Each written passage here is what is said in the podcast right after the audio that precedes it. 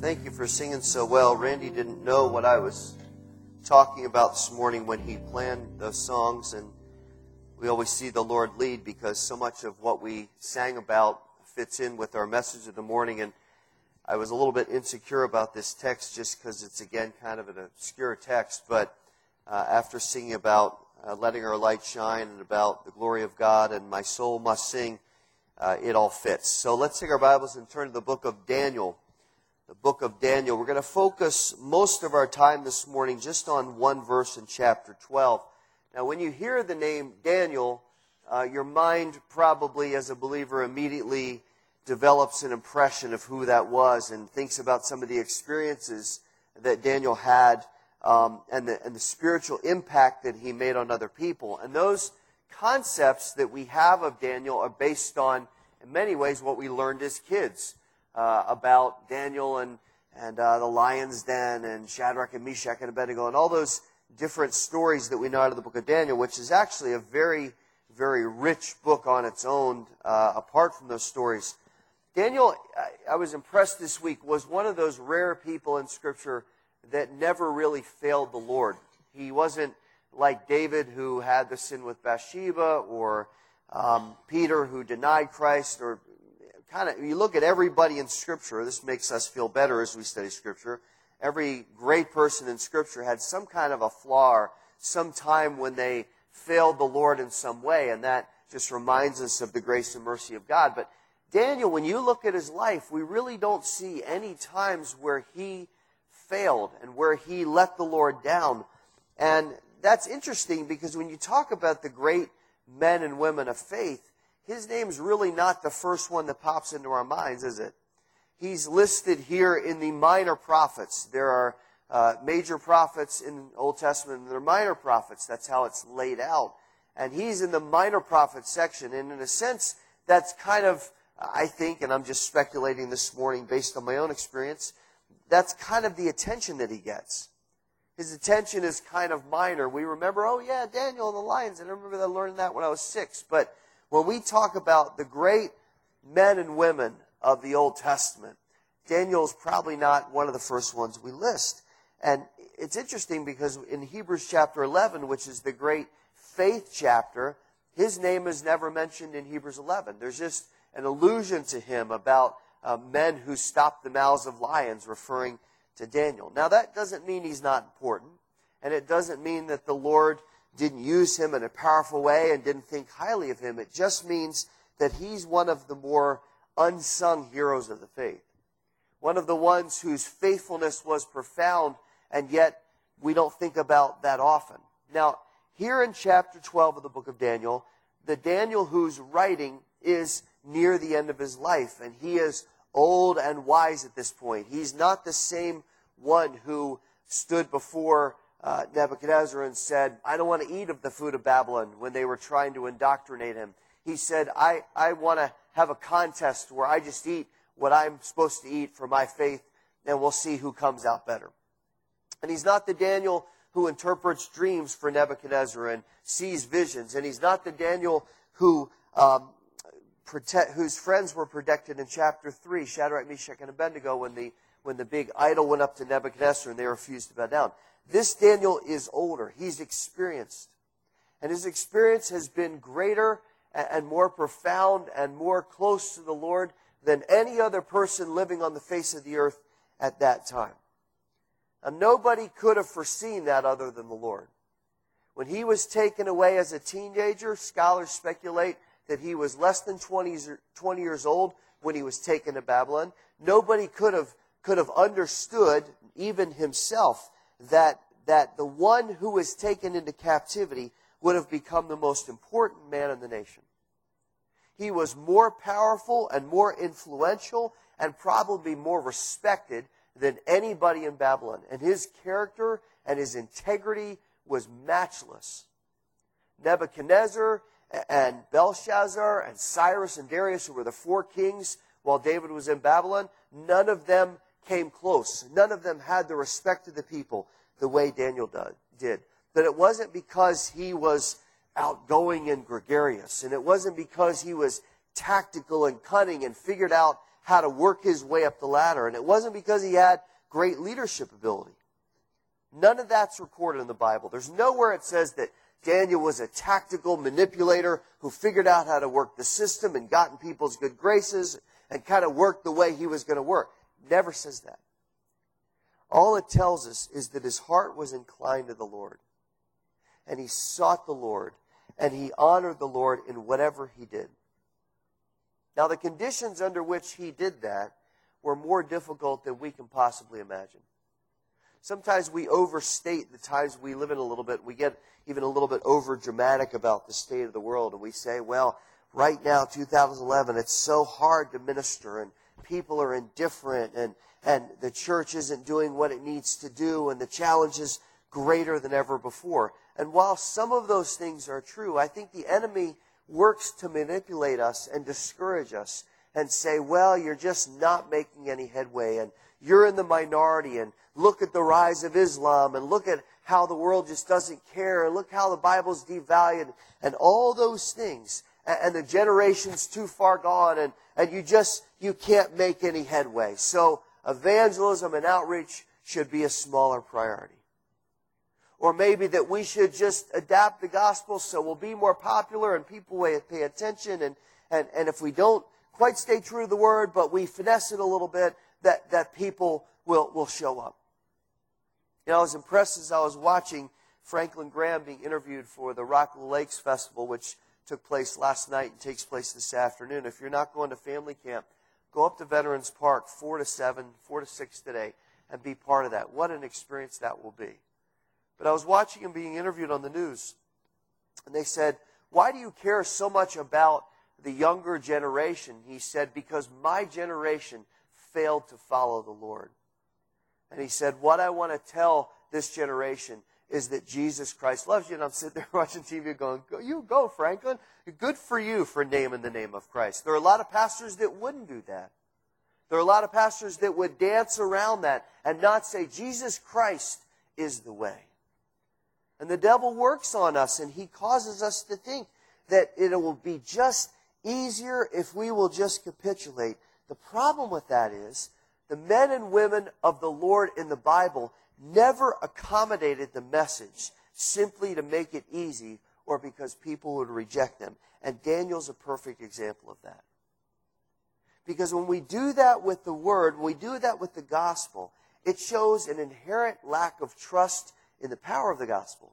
And it shows an inherent lack of trust in the work of the Holy Spirit to change people's lives. So we see people throughout Scripture standing there for their, for their convictions, even though the times that they lived in, let's say this now, were far worse than the time we live in. At least people are responsive. At least you came this morning. At least people are studying the Word of God. At least the Word can still be declared in a public park in Milwaukee. At least Franklin can go on TV and say the name of Jesus Christ. There are many countries this morning where you can't do that. And there were situations in Scripture where people could not do that without fear of being killed. Think about the conditions of some of them that they faced. Daniel, a young foreign slave in a nation that hated Jews.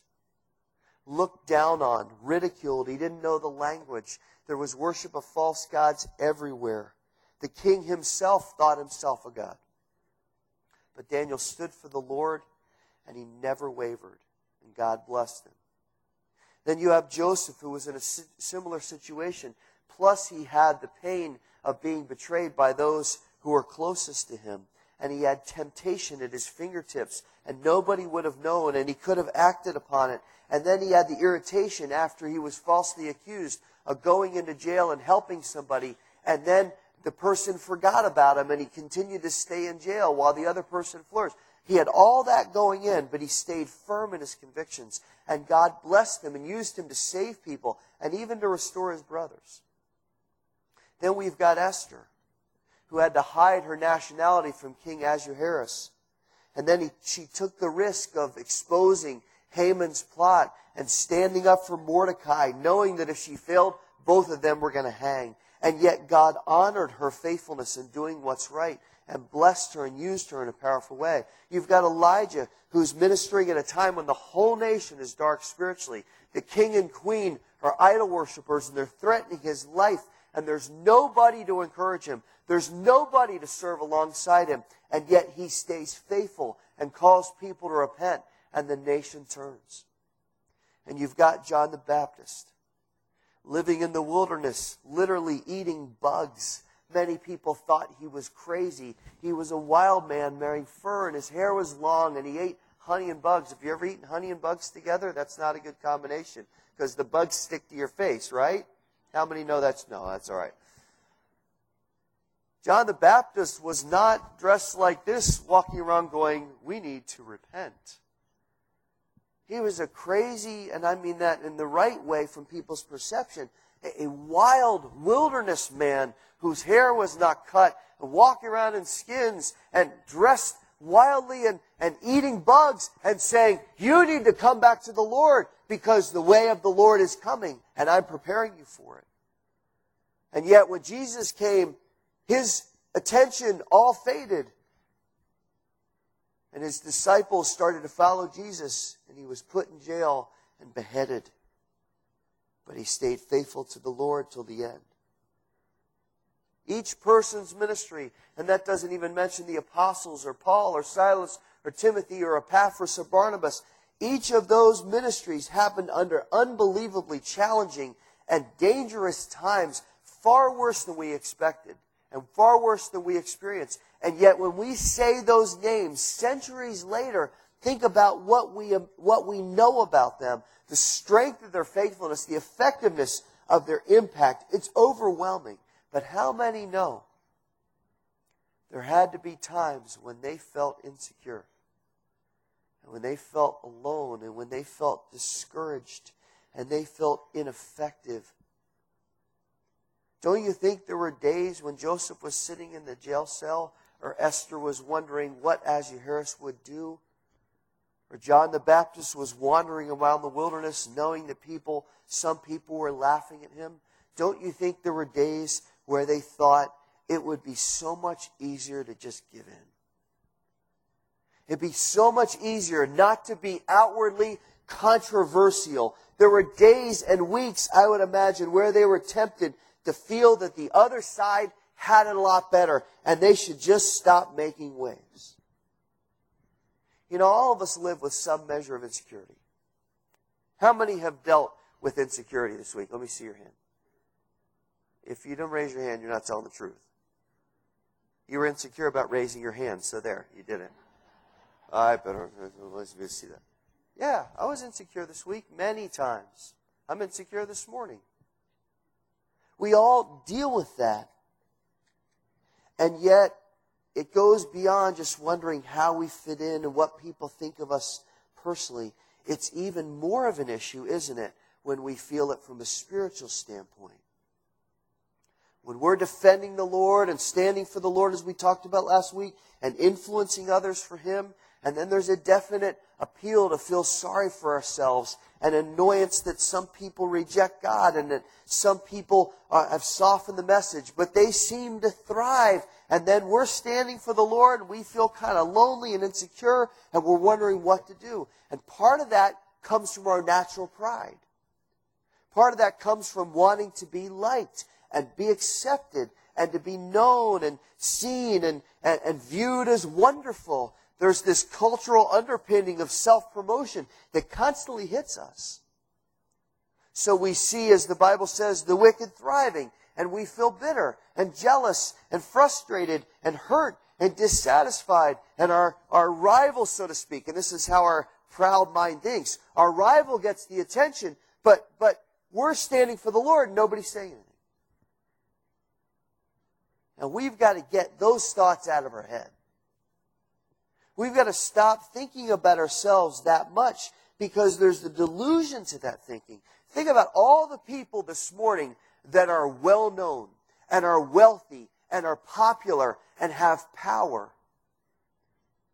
Think about the scrutiny that they're under and how when they fall just for a moment, their whole life falls apart and, and the news stations and the paparazzi starts to follow them around and every move's dissected and they're talked about on late night TV and they're ridiculed. Listen, Christians aren't the only ones that, that get criticized. Everybody gets criticized. If you don't believe that, look at Tiger Woods in the last two years. At the top, at the pinnacle, as wealthy as you can get, married, respected, endorsements like crazy, playing the best golf he could play, and now he's nothing because of pride. And we say, well, we're so critical people don't respect us. Listen, we have it easy at this point. Think about Joseph and Esther and Daniel, people who really stood in the gap. As believers, we're told not to crave those things. We're not to crave the things of the world. We're supposed to reject them. And the greatest impact we'll ever have and the most influence we'll ever have is when we live completely for the Lord. The Bible says in Psalm 37 1, don't worry, don't fret, don't, don't get frustrated and envious because of evildoers, because they're going to wither like the grass. And that's completely confirmed in history. Not one of us this morning can name the people who are more popular and socially accepted than Joseph or John the Baptist. Not one of us. No one can name the names of the rich people in Babylon and Ethiopia who were around Daniel and Esther. Even Ahab and Jezebel and Nebuchadnezzar. History knows them, but they're forgotten footnotes. Nothing came of their lives. But the name of those who have faithfully served the Lord are like spotlights in the darkness. And centuries later, we're standing here saying, look at their lives. How do we know that's true? Well, let's finally get to our passage. That was a longer introduction than normal. That was half the message, actually. Look at chapter 12. And let's get some context here, real quick. In chapter 10, just glance at it, Daniel has a vision that scares him a lot. And in chapter 11, the Lord explains it to him as a sign of what's to come and how it works around Israel. There's going to be future war, there's going to be conflict, and the Jews will be directly in the center of it. And the picture that he gives Daniel through chapter 11 lasts all the way into the end times. And as Daniel sees this and hears it explained, he's very disconcerted. And he's disturbed in his spirit. But the Lord gives him a word of encouragement here that's the basis for our study. Let's start chapter 12. Verse 3 is our key verse, but let's read verses 1 to 4. Now at that time, Michael, the great prince, the great angel who stands guard over the sons of your people, will arise. And there will be a time of distress such as never occurred since there was a nation until that time. And at that time, your people, everyone who is found written in the book, will be rescued. Many of those who sleep in the dust of the ground will awake, these to everlasting life, but the others to disgrace and everlasting contempt. Those who have insight will shine brightly like the brightness of the expanse of heaven, and those who lead the many to righteousness like the stars forever and ever. But as for you, Daniel, conceal these words and seal up the book until the end of time. Many go back and forth, and knowledge will increase. Now you say, that is a really strange passage for an August morning, and you are very right. Thus my insecurity. Daniel 12. Why would we study that this morning? It's definitely directed at the nation of Israel. It talks about how they will be defended and delivered by the Lord, who has not given up on them, and he will carry out his plan to bless them. But while this is spoken about Israel in the future, there's an important thought there in verse 3 that stands out.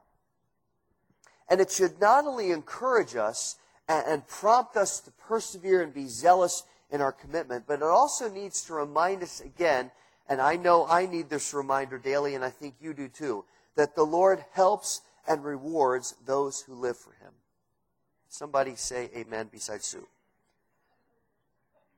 The Lord helps and rewards those who live for Him. Now, there are two main thoughts we want to take apart. We want to spend a little bit more time on the first and the second.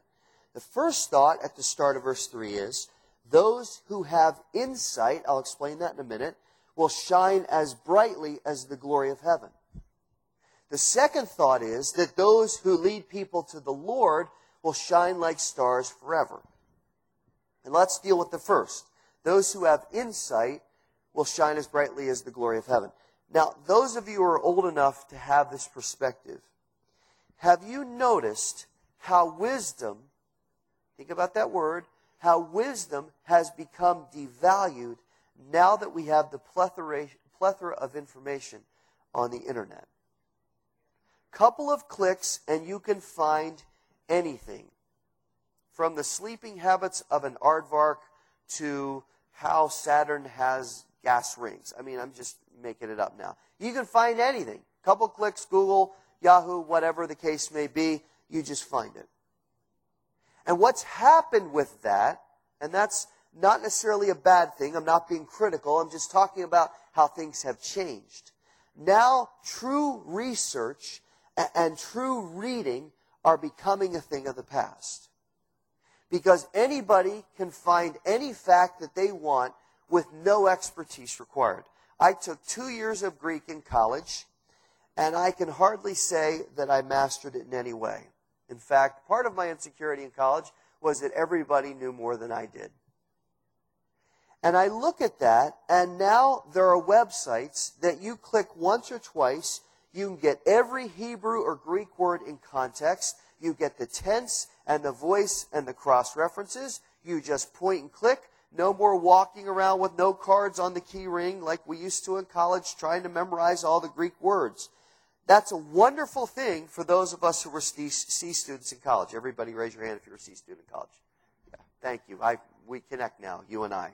We're friends. Those of you that are A students, I have no relationship with you. I don't understand you at all. Now, those of us who were C students go, man, that's awesome. I didn't have to memorize all those Greek words in college because I didn't. So now I could just click and I get the wealth of wisdom that's collected on the internet. But the net effect is that wisdom, not knowledge, wisdom, has now become a very underrated quality. Now let me illustrate this point. I was able, in the comfort of my chair, to click twice and get the definition of wisdom. Wisdom, by definition, is the knowledge of what is true or right, coupled with just judgment as to action. It's also discernment or insight. Now, we know that truth has become almost completely subjective in our culture. And we know that what is right is now more defined by our feeling and our opinion than by what is true. So arriving at a just judgment with discernment becomes even more challenging.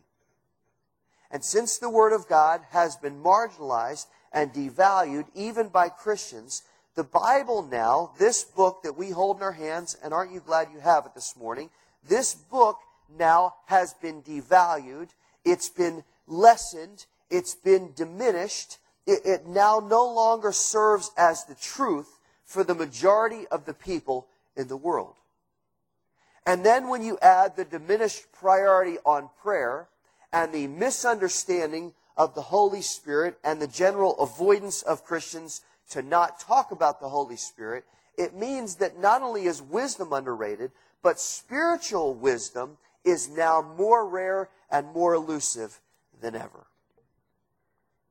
Now just let that sink in for a minute because that's a lot of information knowing that the Holy Spirit is writing to Daniel about a future that we haven't even experienced yet, let alone Daniel, how do we understand this? What does the Spirit mean when he says in verse 3, those who have insight will shine brightly?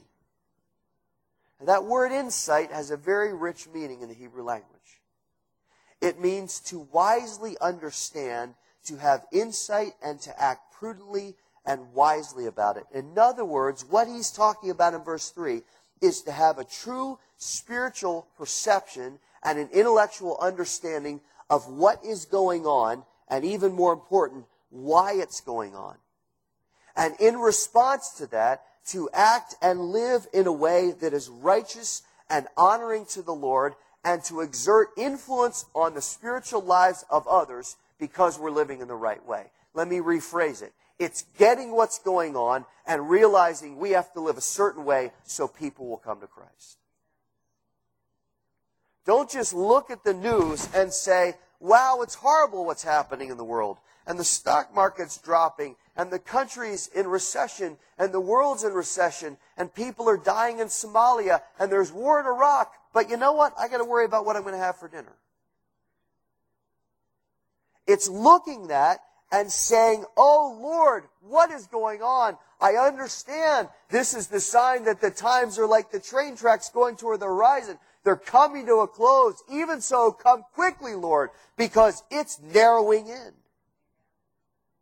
My dad tells me yesterday, my iPhone, he said, I called you on my iPhone and a picture of you popped up. He said, I have a picture programmed. He said, now with the iPhone, it can search anything on the internet related to you and give you all that information. When you were born, who your friends are on Facebook, your picture, it just searches everything. Listen, if you don't think the mark of the beast will be easy once we're gone, you're fooling yourself. They're saying in two years, you won't need a wallet. You just use your phone for everything. Well, how soon will it be with Bluetooth until that's easy to just put in your hand? I'm not trying to scare you. I'm, that's what verse 3 is saying. Knowing that insight, how then do we live? How do we influence other people for Jesus Christ? How do we have wisdom so we can say, hey, this is going on. Hey, world, come on now. You don't get it. We do. That's not pride. That's spiritual insight. Here's what the word says. Here's your need. I've been there. I knew what it was like to be away from the Lord. Some of you have profound testimonies. We heard them last Sunday at the baptism. Uh, here's what it used to be like in my life. And then the Lord got a hold of me and I read scripture and I saw Christ died for my sins and rose again. And now I get it. And you just can't imagine how different my life is.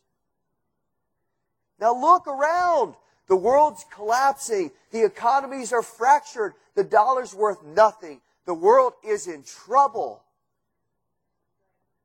And it's just waiting for somebody to come along and say, I have the answer.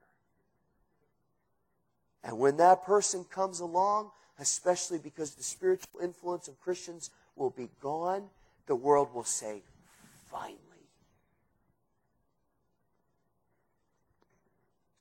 It is abundantly clear from this passage, look back at the text, that to have this kind of wisdom, it only comes from the Holy Spirit. The natural man sees darkly. We see through an opaque glass, a filter of self that obscures the understanding of truth. But when the Holy Spirit indwells us and fills us and transforms our mind and renews us, truth then becomes clear and things become obvious and our insight is sharpened. Listen, if you've been saved 15, 20 years and your understanding is not sharpened, you are not spending enough time in the Word of God, and you are not spending enough time in prayer, listening to the Holy Spirit.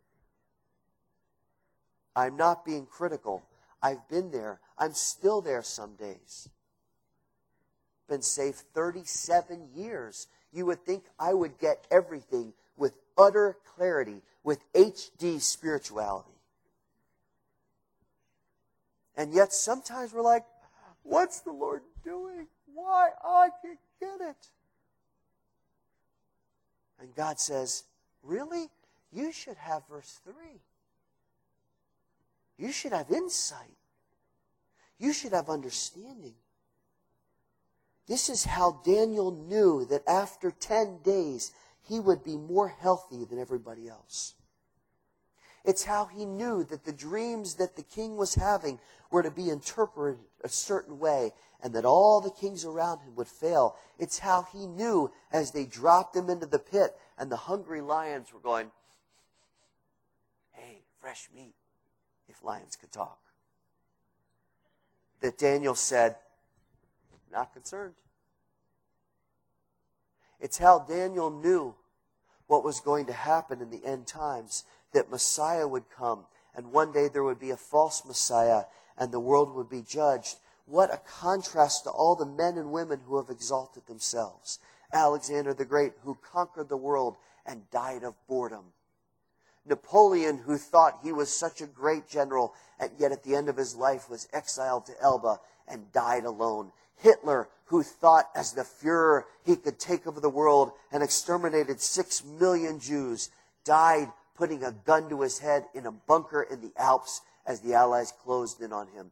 All of those men are footnotes. Daniel was hated, plotted against, seen as too righteous, accused, and sentenced to die. And yet today, his name, that one name, stands firm and he is honored as someone who was faithful to the Lord. Three kings who were completely carnal, he influenced them and talked about the power of God and turned their hearts away from idols. And that affirms that the second part, look at it, of verse 3 is true. Wisdom and understanding are proven by living for the Lord and for eternity. And then, second, by leading others to righteousness. We just did a series on spiritual fruit. Proverbs 11:30 says, "The fruit of the righteous is a tree of life, and he who is wise wins souls." If our life bears the unmistakable presence of the Lord, and our words are bold and confident, and our actions are strong, living example of living for Christ, that people will come to Christ because of us. It has to happen. And verse 3 says, for all eternity, God will honor that. For all eternity, our lives will shine. Now, here's what we need to understand as we draw to a close. Turn over a couple pages to Matthew chapter 5 and let's conclude. Because the Lord is calling us here to live in a very distinct and outward and obvious way. And a very familiar passage in the Sermon on the Mount here in chapter 5 of Matthew, starting in verse 14. There are three verses that we know well that echo what Daniel was told a thousand years before. He was told that our responsibility as children of God is to be a strong light in a dark world. And that when we follow that calling, there is a tremendous impact on the lives of others. Read what Christ says. You are the light of the world.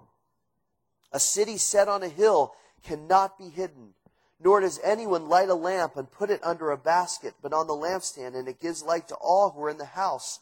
Let your light, this is a command, not a suggestion, let your light shine before men in such a way that they will see your good works and glorify your Father who was in heaven. Now, the Spirit told Daniel the same thing a thousand years before. And his understanding and our understanding of that principle is that we will shine, verse 16, like the brightest parts of heaven when we stand for the Lord. Now, Jesus came to be that kind of light. He came to be the light of the world. And then he left and he sent his own spirit and he said, I will now empower you so that your light can shine.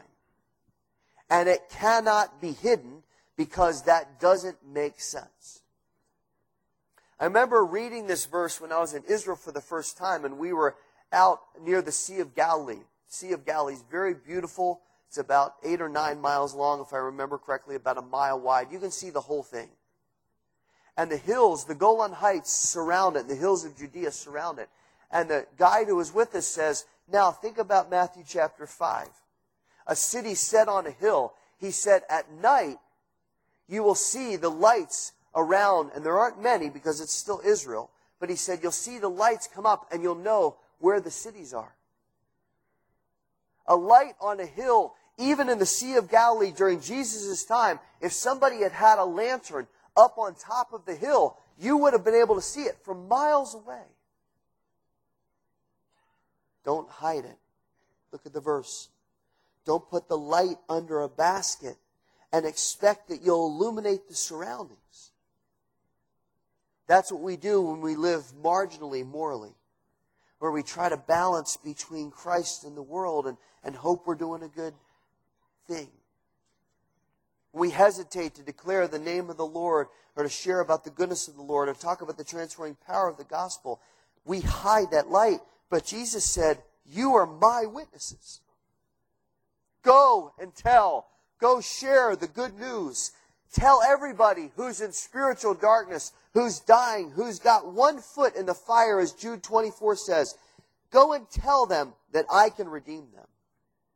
And live in such a way that no one will question for even a second. Think about this this week. That no one will question for even a second what you believe and what your conviction is. Don't give them a shred of a doubt. Don't allow them to wonder, even for a moment, is that guy real? Is that woman real? They go to that church in that hotel. Do they really believe what they believe? I see them with their Bible and I see them in their nice clothes going to church while I'm doing my yard on Sunday morning. Are, are they real? Don't give an opportunity for them to doubt that you stand for the Word of God and the testimony of Jesus Christ. Influence others. Even if you're standing alone, you may feel insecure and incapable and ineffective and it may seem like people around you aren't really sold out. You're standing alone and, oh, I don't like this anymore. Listen, don't be fooled by that and don't be discouraged. Live by the understanding of what God's called you to, and your light will shine forever. When Daniel got to Babylon, he could not have imagined that he would have as much influence as he did. But listen, we're done. It started with being faithful and not compromising. And as his influence grew, he got more confident and more bold. And then his friends were in a dicey situation, and they could look at Daniel and say, You know what? Daniel stood up to Nebuchadnezzar. Nebuchadnezzar, we're not bound before your idol. Nebuchadnezzar, well, there's a fiery furnace. I'm going to throw you in. We don't care. We're not doing it. We're standing for the Lord. And when they got thrown in, they weren't singed. They didn't smell of smoke.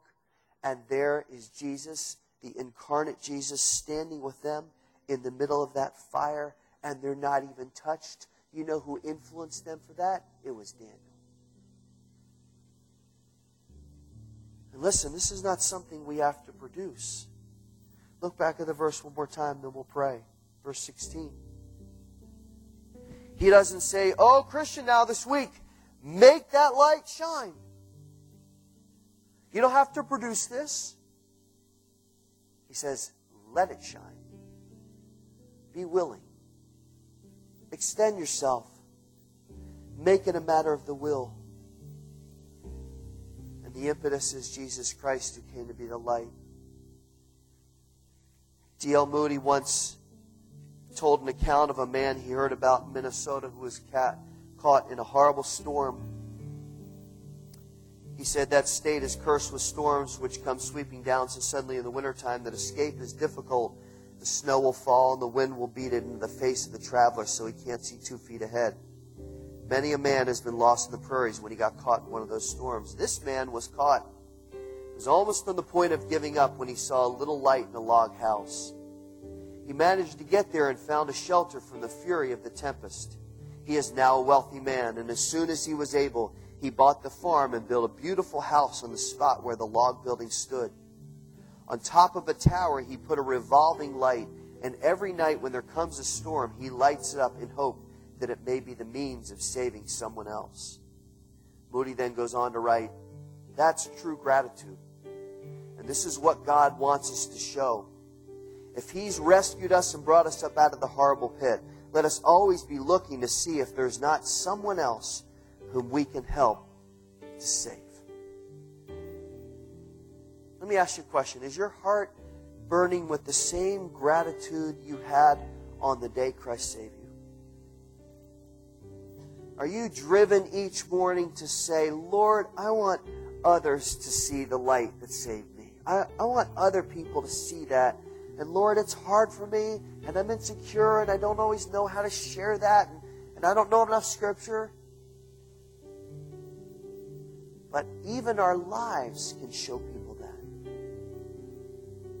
Or is your light kind of flickering and dull like those horrible new light bulbs they're making us buy that don't give off any light and any heat whatsoever? What a what a picture of Christianity. You just kind of sit there.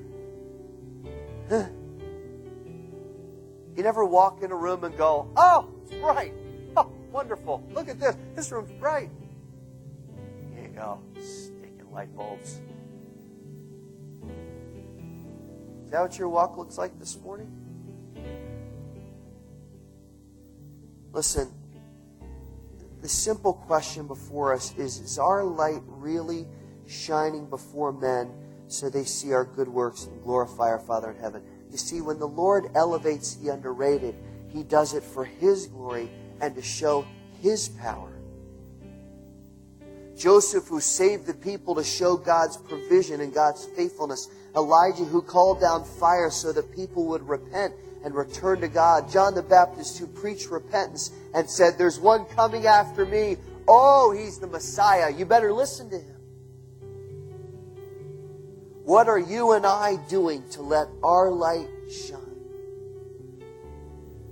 Is it hidden under the basket of insecurity and fear and hesitation? Well, I'm telling you this morning, it's time for all of us to uncover it. So much more we can be doing to be visible. And we need to ask the Lord this morning to give us confidence and courage and conviction to do that. Let's bow together. Lord, we ask you this morning. Our hearts are stirred. We hear what you're saying. Let your light shine not to draw attention to yourself, not to self promote, just, just to draw attention to me. So people would see what I've done in your life, so people would see that I'm glorified as God. Lord, the challenges that face us this week are profound, but they're not extreme. And all around us, there will be people that need to know about your mercy and need to know about your love and need to know that there's hope and redemption through Christ. So, Lord, through our words and our actions this week, may we be bold. May we be spotlights that shine in that darkness. And Lord, when the enemy comes, and we know he will, he is right now, when he comes to bring fear and anxiety and insecurity and hesitation, Lord, defeat him. Just defeat him. So that we would be bold and confident. What a joy, Lord, to know you. What a joy to be saved by you. Now we ask you to work in our hearts and our lives. Lord, give my brothers and sisters, give me great boldness this week. May we walk out of here ready to go serve and to go stand for you. We pray this in Jesus' name.